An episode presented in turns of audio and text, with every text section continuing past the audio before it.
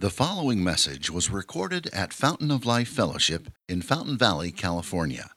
For more information, visit www.folfcrc.com. Good morning, Fountain of Life. It's such a privilege and an honor to be with you this morning and to look at God's Word.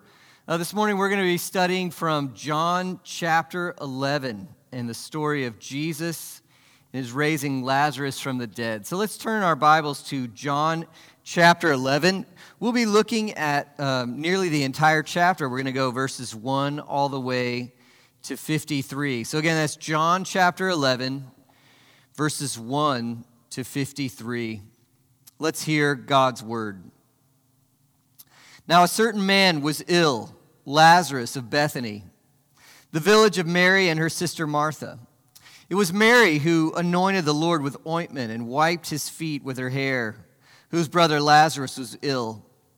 So the sisters sent to him, saying, Lord, he whom you love is ill. But when Jesus heard it, he said, This illness does not lead to death, it is for the glory of God, so that the Son of God may be glorified through it. Now, Jesus loved Martha and her sister and Lazarus. So when he heard that Lazarus was ill, he stayed two days longer in the place where he was. Then after this, he said to the disciples, Let us go to Judea again. The disciples said to him, Rabbi, the Jews were just now seeking to stone you, and you are going there again? Jesus answered, Are there not 12 hours in the day? If anyone walks in the day, he does not stumble because he sees the light of this world. But if anyone walks in the night, he stumbles because the light is not in him.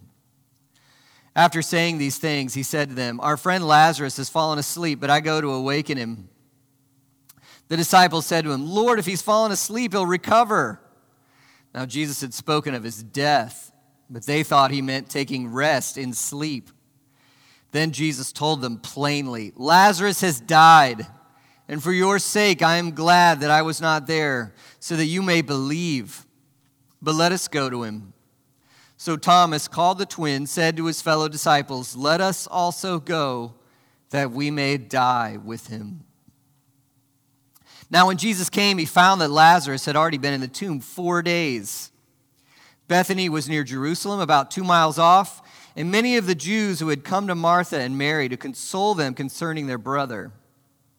So when Martha heard that Jesus was coming, she went and met him, but Mary remained seated in the house. Martha said to Jesus, Lord, if you had been here, my brother would not have died.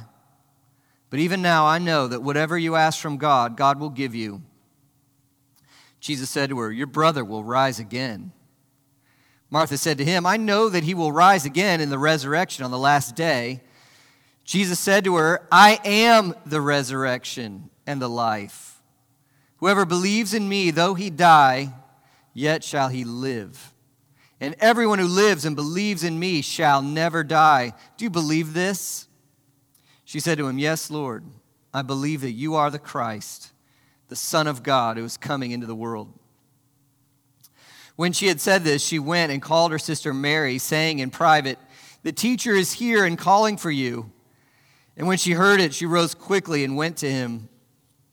Now, Jesus had not yet come into the village, but was still in the place where Martha had met him. When the Jews who were with her in the house, consoling her, saw Mary rise quickly and go out, they followed her, supposing that she was going to the tomb to weep there. Now, when Mary came to where Jesus was and saw him, she fell at his feet, saying to him, Lord, if you had been here, my brother would not have died. When Jesus saw her weeping, and the Jews who had come with her also weeping, he was deeply moved in his spirit and greatly troubled. And he said, Where have you laid him? And they said, Lord, come and see. Jesus wept. So the Jews said, See how he loved him. But some of them said, Could not he who opened the eyes of the blind man also have kept this man from dying? Then Jesus, deeply moved again, came to the tomb. It was a cave, a stone lay against it. Jesus said, Take away the stone. Martha, the sister of the dead man, said to him, Lord, by this time there will be an odor, for he has been dead four days. Jesus said to her, Did I not tell you that if you believed, you would see the glory of God? So they took away the stone. And Jesus lifted up his eyes and said, Father, I thank you that you have heard me. I knew that you always hear me, but I said this on account of the people standing around, that they may believe that you sent me. When he had said these things, he cried out with a loud voice, Lazarus, come out.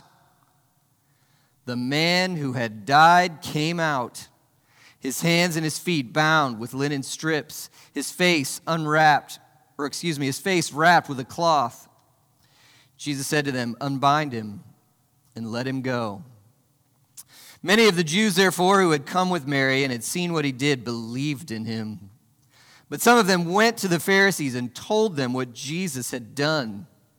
So the chief priests and the Pharisees gathered the council and said, What are we to do? For this man performs many signs. If we let him go on like this, everyone will believe in him, and the Romans will come and take away both our place and our nation. But one of them, Caiaphas, who was high priest that year, said to them, You know nothing at all, nor do you understand that it is better for you that one man should die for the people, not that the whole nation should perish.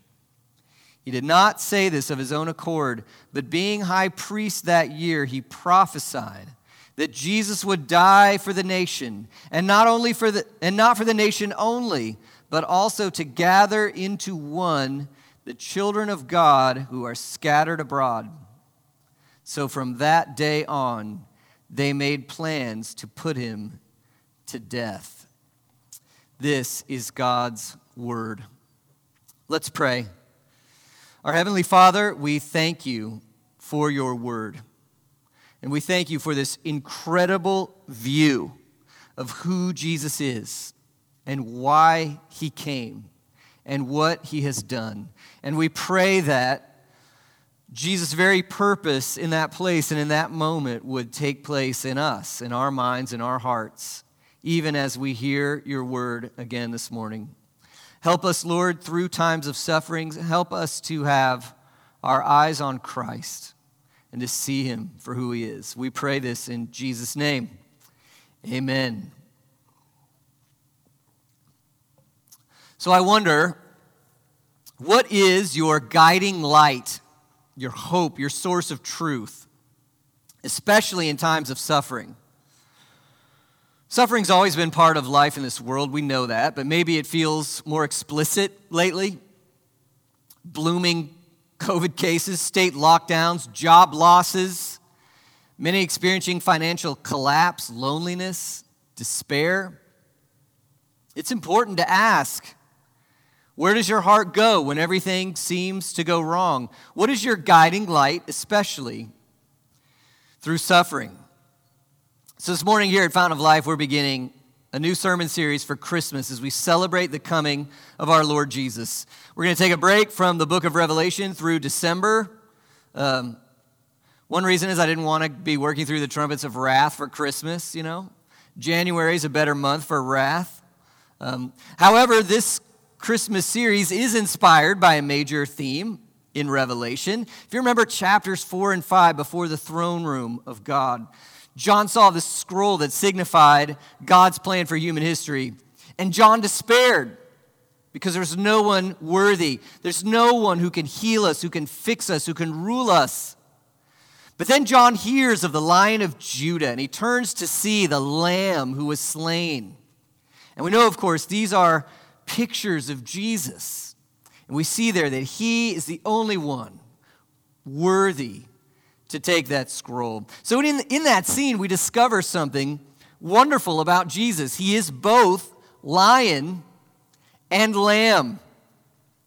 18th century theologian Jonathan Edwards wrote a sermon on this theme, and it was entitled The Excellency of Jesus Christ. And he said, drawing on this image from Jesus as lion and lamb, he said, There's an admirable conjunction of diverse excellencies in Jesus Christ.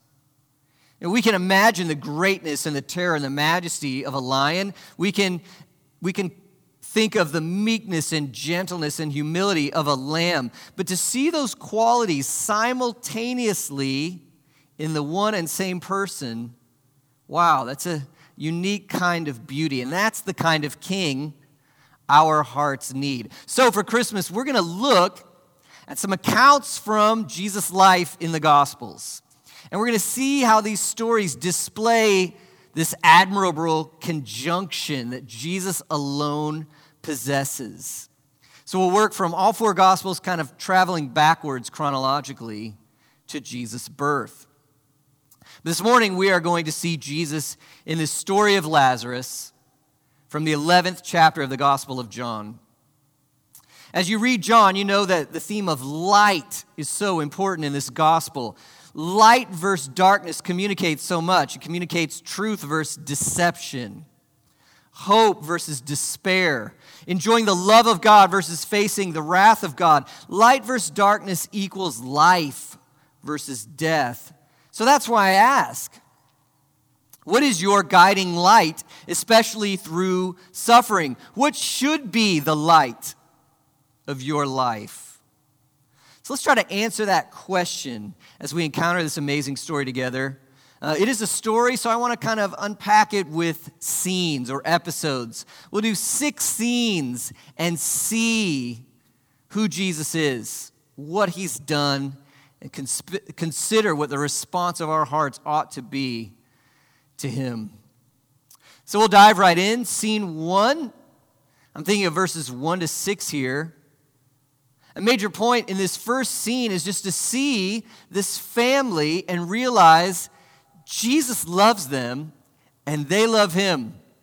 Uh, we meet Mary, Martha, and their brother Lazarus, and we realize they are close friends of Jesus. They believe in him, they follow him, they love him, and they know he loves them. Well, as it happens, their brother, Lazarus, becomes gravely ill, seriously sick.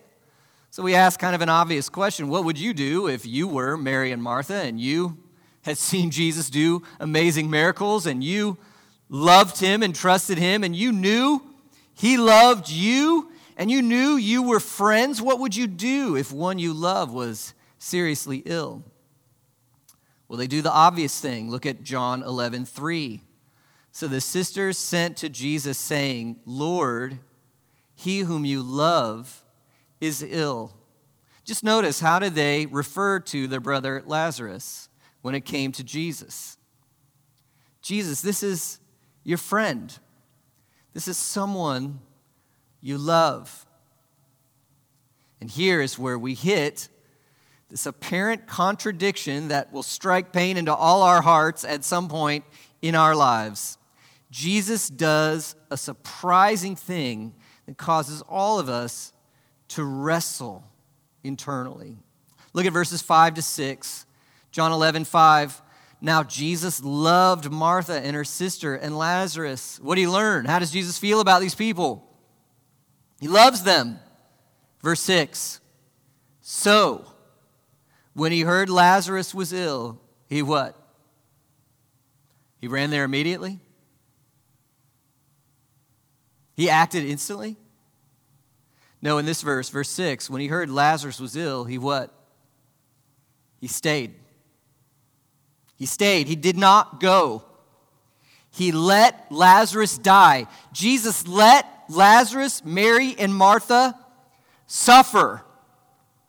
And it's this apparent contradiction we, we all know so well. We think, Jesus, if you love us and are powerful to heal us, why do you let us suffer? You know, it's almost automatic for our hearts to assume that if Jesus loved us, we wouldn't suffer. There's actually kind of twisted versions of Christianity that actually teach this. If you really believe strongly enough, powerfully enough, if you get your life together, you won't suffer our hearts can so easily assume either Jesus, if he loves us, he won't let us suffer, or if he really does love us, hmm. You know, a popular Bible translation even reads like this. This is how one translation puts it John 11, 5. Jesus loved Martha and her sister and Lazarus. What's that next word in verse 6? Yet, when he heard Lazarus was sick, he stayed It gives you the idea that Jesus allowing suffering makes no real sense in the claim of his love. If he loves you, you won't suffer. If you're suffering, it must be because he doesn't love you, right? No, look again. Look again.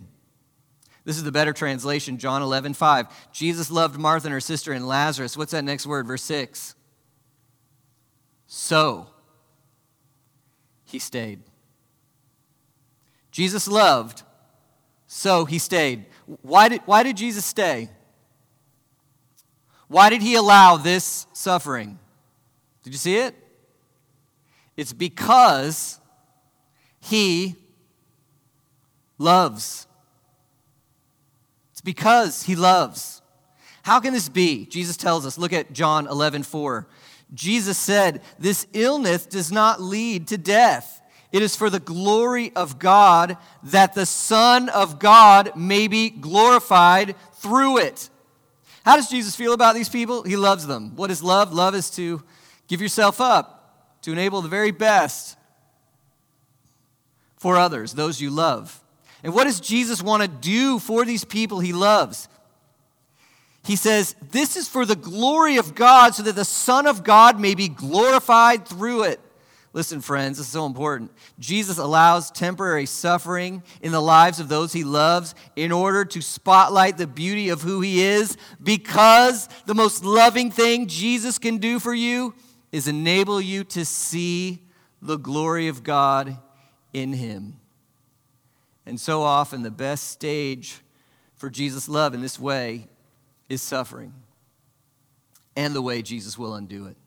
So Jesus said this illness will not end ultimately in death. Sorrow and loss will not be the end of the story. No, Jesus insists is loving for him to stay in this way, to allow suffering, to use it, because in the end, Jesus says, his people will see his glory and rejoice in him like never before.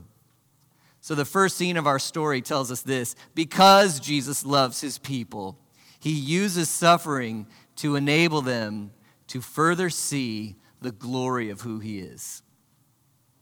This takes us to the second scene, verses 7 to 16. I won't go through this in detail for time's sake, but I think in summarizing this section, part of what this section shows us is how suffering so often feels like chaos I mean, it's so plain here. The disciples do not understand what is going on. Jesus finally says, Okay, it's time. Let's go back to Judea and Lazarus. The disciples respond, Wait, the authorities there want to kill you.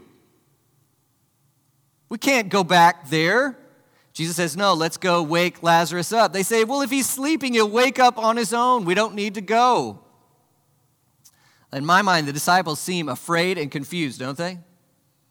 And to be honest, I'm sure if we were in their shoes, we would have been afraid and confused as well. In fact, let's be really honest, honest. Some of us are afraid and confused right now in the midst of our own suffering. We have this sense we have no idea what's going on. But it's so beautiful to see that even though sometimes Jesus' people are afraid and confused, Jesus isn't. Look at John 11, 14. Jesus told them plainly, Lazarus has died, and for your sake I'm glad I was not there, so that you may believe, but let us go to him. Friends, listen, even though the disciples have no clue as to what's going on and how to handle things, Jesus does, and he is acting for their sake and in their best interest, even as they are oblivious to what is going on. What a lesson for us in our suffering, sometimes we are confused and afraid and we're wondering what is going on. Is it possible? Is it possible that in your situation, Jesus knows better, that Jesus sees more? Is it possible that even in suffering, Jesus is in control and working for your good? Could Jesus be able to say to you exactly what he said to them? Could he say to you in your situation, For your sake, I am glad? If you belong to Him and are following Him, it's not just possible that He's working for your good in your situation, it's a promise. This section shows us that in the confusion and fear of suffering, Jesus calls his people to trust him as we wait for him to bring it to resolve. To trust him. Look at John 11, 9. Jesus answered, Are there not 12 hours of the day? If anyone walks in the light, he does not stumble because he sees the light of this world. But if anyone walks in the night, he stumbles because the light is not in him. What's our light for life? Especially in suffering. Jesus is saying, It's me. In John chapter 8, Jesus actually proclaimed explicitly, He said, I am the light of the world. He is truth itself, life itself, hope itself. And so there's this encouragement, even when you're in the darkness of your own suffering, follow Jesus no matter the cost. Trust Him.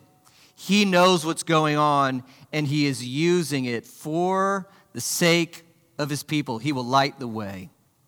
And Thomas here is such a wonderful example of the response of Jesus' people. Look at verse 16. Thomas called the twin, said to his fellow disciples, Let us also go that we may die with him. Thomas doesn't understand everything that's going on, but he's got the idea Jesus is worth the cost. So, our first scene, because Jesus loves his people, he uses suffering to enable them to further see his glory. Second scene, until that suffering is resolved, the only hope for his people is to follow him no matter the cost, trusting that Jesus is working for their good in ways they cannot see. Third scene, verses 17 to 27. We see Jesus arrive in Bethany, kind of this suburb of Jerusalem. Uh, Mary, Martha, and Lazarus probably were a bit of a prominent family, and that's why so much of the crowd from Jerusalem has come to mourn with them. You can imagine the emotion you can imagine the intensity, especially as Jesus finally arrives. Martha hears of his coming, kind of escapes the crowd, and goes to meet Jesus in private. And you know it hurts. Mary seems to be too hurt. She won't even go with Martha to welcome Jesus. So Martha approaches Jesus. John 11, 21, we see what she says. You see here just the echo of her pain, the echo of what they've been questioning these last several days. John 11, 21. Martha said to Jesus, Lord, if you had been here, my brother would not have died. You can hear what's in that question, can't you? Just lament. Why didn't you come? If you love us, why didn't you come? Why'd you let it happen? Why are you late? If you had been here, my brother would not have died. Yet, even as Martha laments She's lamenting in faith. Even now, I know that whatever you ask from God, God will give you. She has faith. She's struggling in her faith.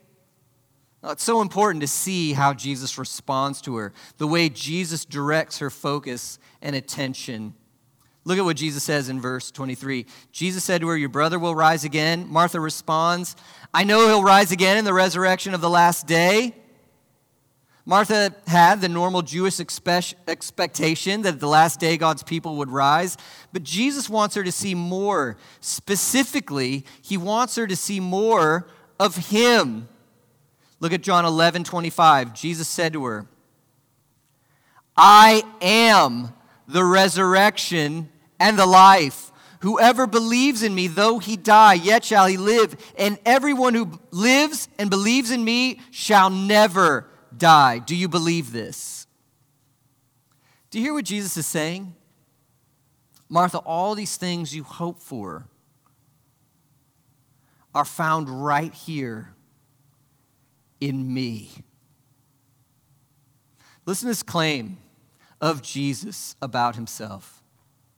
He is claiming to be truly and personally God in the flesh in the Gospel of John, when Jesus uses this phrase, I am, that's an echo of the name of God revealed in the law. I am. And look what he calls himself I am the life, the creator, the sustainer, the upholder. Moreover, I am the resurrection. What's in the idea of resurrection? Well, first you have to have something beautiful that tragically was corrupted and died, but then is now remade, reformed, recreated. Jesus is the creator himself who also takes what is broken and remakes it to make it all the more beautiful, all the more joyful. He is saying, I am the resurrection. I personally undo death and make things better than they ever were before for my people who trust in me. What does Jesus want to do in Martha here? I appreciate what D.A. Carson says about this passage. Carson writes Jesus' concern is to divert Martha's, Martha's, focus from an abstract belief in what takes place on the last day to a personalized belief in Him who alone can provide it. How do you and I need to move from an abstract belief in what will take place in the end to a personalized belief in Jesus Christ, who is life and the resurrection. Do you personally know and follow and trust this one, this Jesus who has come, this Jesus who looks us in the eye and promises us things about him very, his very self? Scene three says that in the darkness of suffering, Jesus promises to be resurrection life for his people who believe in him. So let's just review. Scene one, because Jesus loves his people, he uses suffering to enable them to further see his glory. Scene two, until the suffering is resolved, the only hope for his people is to follow and trust in him no matter the cost, believing that he's working for their good. Scene three, in the darkness of suffering, trust in Jesus and who he is as resurrection life for those who believe in him. In scene four, Jesus encounters Mary. You see this in, in uh, verses 28 to 32. As soon as he interacts with Martha, Martha sends, goes and calls for her sister Mary, saying, The teacher's here and calling for you. So we just remember, Mar- Mary stayed home for some reason. She, she wouldn't come out and meet Jesus at first. We don't exactly know why, but we can guess due to pain, due to hurt. And yet Jesus calls for her to come to him. I think there's something to see here. You think it's true that sometimes in our pain and our own suffering, we kind of want to hide from Jesus in our hearts? You think it's true that in our suffering, we can get a little uh, spiritually distant? In our disappointment, our doubt, our discouragement, we want to kind of avoid Jesus from the heart? Listen, if you're His, He's calling to you in love to come to Him, to look to Him in the eye, to go to Him, as the psalm says, to pour out your heart to Him, to cry out. And as Jesus calls Mary, she gets up immediately and comes. She comes, she comes, and look what she says in verse 11 32. Now, when Mary came to where Jesus was and saw him, she fell at his feet. That's what we do. And says to him, Lord, if you had been here, my brother would not have died. It's that same response that Martha had. It's the, it's the question they had been stewing over for several days. If you love us, why didn't you come? Then Mary just breaks down and weeps. We can understand that. But notice Jesus' response now to Mary. Mary and Martha had the same complaint, but Jesus' response to each one of them was very different. It's so beautiful to, to realize that Jesus knows what each one of us needs exactly when we need it.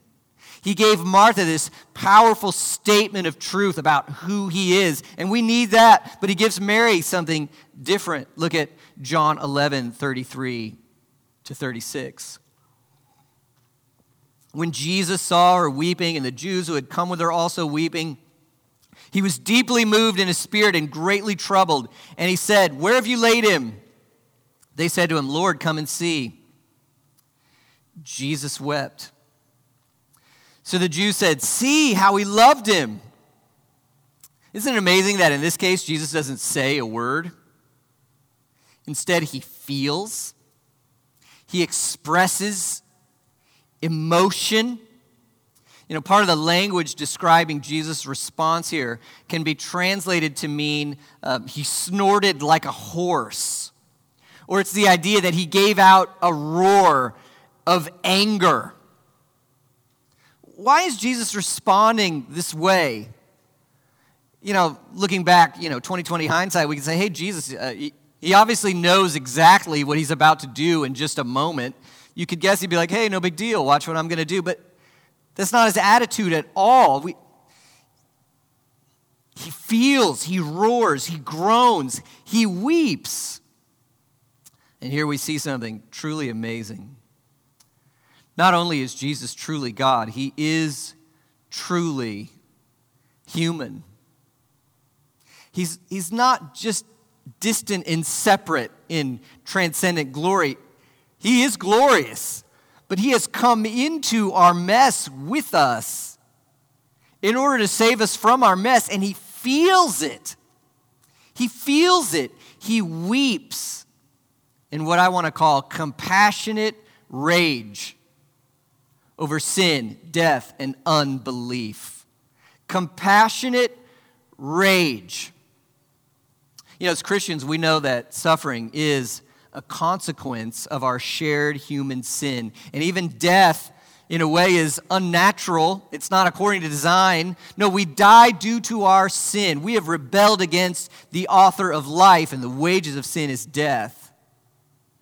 And we cannot defeat these enemies of sin, suffering, and death on our own. But Jesus has come to fight our battles, and He has come with compassion for us, and he has come with rage against our enemies. So Jesus asks, Where have you laid him? And you can hear him saying, Where's my friend? I've come to reclaim him. I love this quote from B.B. Warfield.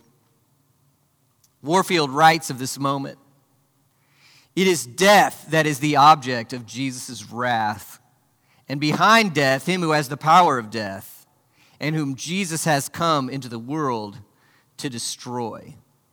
Tears of sympathy may fill his eyes, but this is incidental. His soul is held by rage, and he advances to the tomb as a champion who prepares for conflict. The raising of Lazarus thus becomes not an isolated marvel, but a decisive a decisive instance, an open symbol of Jesus' conquest of death and hell. Not in cold unconcern, but in flaming wrath against the foe, Jesus smites in our behalf. What a glorious Savior we have. And in the message of this fourth scene, we see that in the darkness of suffering, we can trust in Jesus' compassionate zeal to care for his people and defeat their foes of sin, suffering, and death. That takes us to the fifth scene, verses 38 to 44. There's Jesus deeply moved again, feeling this compassionate anger again. And he comes to the tomb, and you kind of have a bit of a face off. The light of the world versus the darkness of death.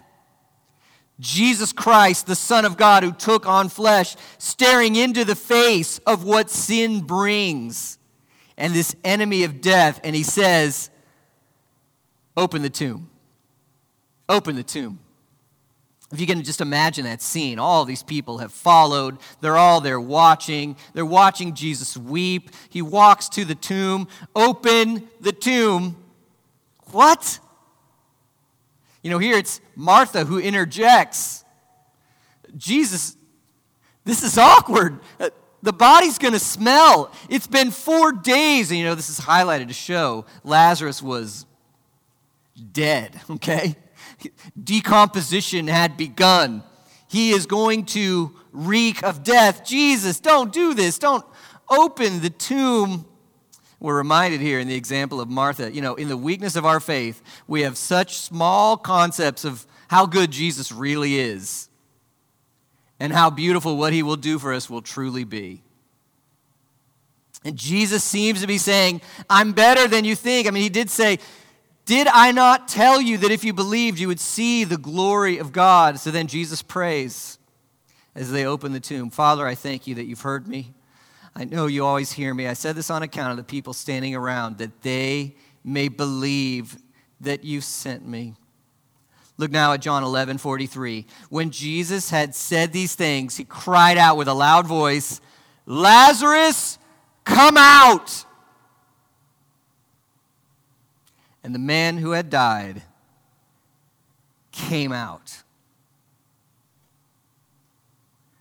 Jesus said, Dead man, wake up and do it now. Decomposition is reversed, brain tissue is reactivated. The heart begins pumping oxygenated blood. The lungs start breathing. The Creator, the resurrection, has reclaimed and recreated His own. And the person, the friend, the brother, the one we lost, the one we loved, is with us again in living flesh. And Jesus raised him with a word. Do you see who Jesus is? Dead bodies come to life in obedience to the word of Jesus. You know, many commentators have noted if Jesus had not said, Lazarus, come out, all the tombs of the world would have opened. And one day that's exactly what will happen. See Jesus' sovereignty. How's this for a picture of the free will of Jesus? Dead bodies come to life at his word. His will is sovereign, His word is decisive. You know, read Ephesians 2. This is what God has done in our hearts so that we can see Jesus and believe. We were dead in our transgressions and our sins and our fleshly passions, but God made us alive in Christ. And this is what Jesus will do for our bodies when He returns. Oh, we can only imagine this moment as the crowd looked into that tomb and out through the shadows kind of waddled this wrapped up, these reaching arms. What would it have been like? Uh, there would have been screams, there would have been laughter, there would have been jumping, crying, shock. In fact, everyone seems so spellbound, Jesus actually, actually has to remind them to help Lazarus out. Oh, Jesus' sovereign victory over death itself shows us, doesn't it, the glory of who he is. This was his plan the entire time to reveal himself as the light of the world who truly loves and does resurrect his people in his own resurrection life power. And we find the resolve, don't we, to the apparent contradiction that apparent contradiction between the love and power of Jesus and the way he lets his people suffering, it's resolved right here in the revelation of his glory, of who he is, and the sweetness of the resurrection life he will sovereignly bring for each one of his people. Let's review. First scene because Jesus loves his people, he uses suffering to enable them to further see his glory. Scene two, until the suffering is resolved, the only hope for his people is to trust him that he is working for their good. Scene three, in the darkness of suffering, hope in the one, the Lord Jesus, who is life, who is the resurrection for his people. Fourth scene, in the darkness of suffering, trust in Jesus' compassionate zeal to fight our foes. Fifth scene, Jesus loves his people by revealing his glory as the Son of God who sovereignly brings resurrection life. That's what he does. One more thing to see about his glory. We see it in this surprising scene that follows. Verses 5 to 43 show you the different reactions in the crowd. Many believed, well, of course. I mean, you would expect that a nation waiting for their Messiah, after seeing him bring a dead man to life would be his at this point. They would say, He's the one. And some believed. But amazingly, some schemed in hatred and in enmity. How can this be? How can you see an undeniable miracle like this and do what these people do? Want to kill him. Well, we remember, don't we, that faith in Christ is not ultimately about evidence. Because you and me, we're not ultimately neutral. We're not actually objective. We have hearts with desires. And it's a sad reality that some will hate Jesus in the face of every evidence. And the religious leaders here are an example of that. Why? This is because part of genuine faith is humility, it's giving up control of your own life, it's dying to self centered, God denying autonomy. It's a confession of sin, and it's a look to Jesus as the great value. Jesus is the one worthy to be king, and many, many, many, especially among the religious, are unwilling to bow the knee in this, play, in this way. So the religious leaders have a meeting where, where, where they decide if everyone follows Jesus as king, Rome's going to crush us. We'll lose our place as leaders. See that? We'll lose our place as the ones in charge. We'll lose our very nation, so there's only one option. Let's kill him. Look at the words of Caiaphas, the high priest of the time. John 11 49.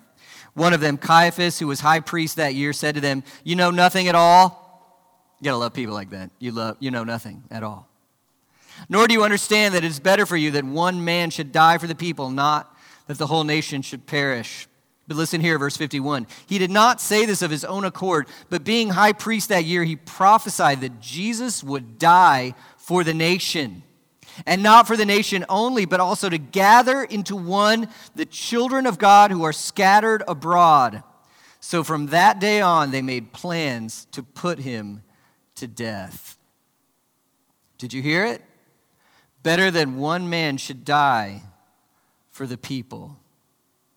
There's a deep, deep irony here. What did Caiaphas mean? Caiaphas meant, well, let's murder Jesus so our nation and our place can continue. We can stay in control. But God was kind of saluting the uniform on high priest here. And God Himself was speaking a deeper message. God meant Jesus will die in the place of true Israel, His people, so that they can live. Ironically, because the nation of Israel on the whole rejected Jesus, Rome did crush the nation, and the Pharisees and priests did lose their place forever. That happened in 70 AD. But because God crushed Jesus on the cross in our place, those who believe in him from every nation will inherit his eternal kingdom and enjoy it forever. And you know what? Jesus knew this as he raised Lazarus. He knew this. Jesus knew this exchange had to happen. This is part of that compassionate zeal. Jesus knew that to get Lazarus out of the tomb, he would have to go in. Jesus knew that to give his people eternal life, he would have to pay the price of eternal judgment. The reality is, we have sinned against God and deserve his wrath. We don't deserve resurrection to eternal life, we deserve death and hell. But Jesus came to make the exchange. Jesus came to go into sin and death and condemnation in our place. As Jesus was on the cross, the wrath of God that we deserved fell on him. Jesus died so that we might live. He went down into death so that we might come out with new life. Hmm. Do you see the majestic beauty of Jesus? Do you see the admirable conjunction of diverse excellencies in him? Do you see how he's the lion and the lamb, and as such is the light of the world? Don't you see that as a lamb, he died, the perfect sacrifice? He paid the debt we owe so that we could inherit him and what he deserves. Like a lamb, Jesus died. Like a lion, he rose in victory, triumphing over our enemies of sin and death. Jesus is the lion like lamb. He's the eternal Son of God. He reigns over suffering with wisdom and power for our good. His word has sovereign power over death itself. He has conquered sin and death for his people. He rose from the dead. He will return to judge the earth in perfection, and he will save and raise all his people who trust in him. He's also the lamb like lion he took on human flesh to enter into our mess. Because there's no answer to the problem of suffering like Jesus, where God Himself enters into our suffering with us and for us in order to undo it forever. Jesus is a lamb like lion who weeps in compassion, who fights our enemies with zeal and does it by giving himself up for us in love. He died as our lamb so he could reign as our lion. As Edwards says, there is an admirable conjunction of diverse excellencies in Jesus Christ. Who is your guiding light for all things, especially in suffering? We see from this passage Jesus alone is worthy. He alone is worthy of your trust, of your hope, of your allegiance, of your worship. I got three applications I want for you to work out as a response to this passage. Number one, have you believed in Jesus Christ for your salvation? Have you personally looked to him in repentance of turning away from your sin and trusting in who he is and what he's done for you in his perfect life, his death on the cross, his resurrection? Have you said, Save me from my sins? Have you called out to Jesus Christ? Trust him for salvation. Second, are you hoping and trusting in him in the midst of your suffering? Are you aware and believing in the reality that Jesus is in control and acting for your sake? And are you willing to follow him even though you don't understand every detail about how it works, no matter the cost? Is he that beautiful to you, that worthy? Number three, are you abandoned to follow him? Are you abandoned to follow him? Look at the freedom we have if we believe this. What's the worst thing anyone can do to you? Uh, I guess it would be death. And what's Jesus do to death? He undoes death. You're going to rise from the dead. Jesus is the resurrection and life. Our suffering will be undone. Our suffering will come untrue. Jesus is the resurrection and the life, and by faith alone, we are His, and He is ours. How ought that to set us free to love and serve Him with freedom? It's hard to say, and I'm no professional at it, but we have nothing to fear. Jesus is the Lamb who is our lion, and He is ours. Let's pray.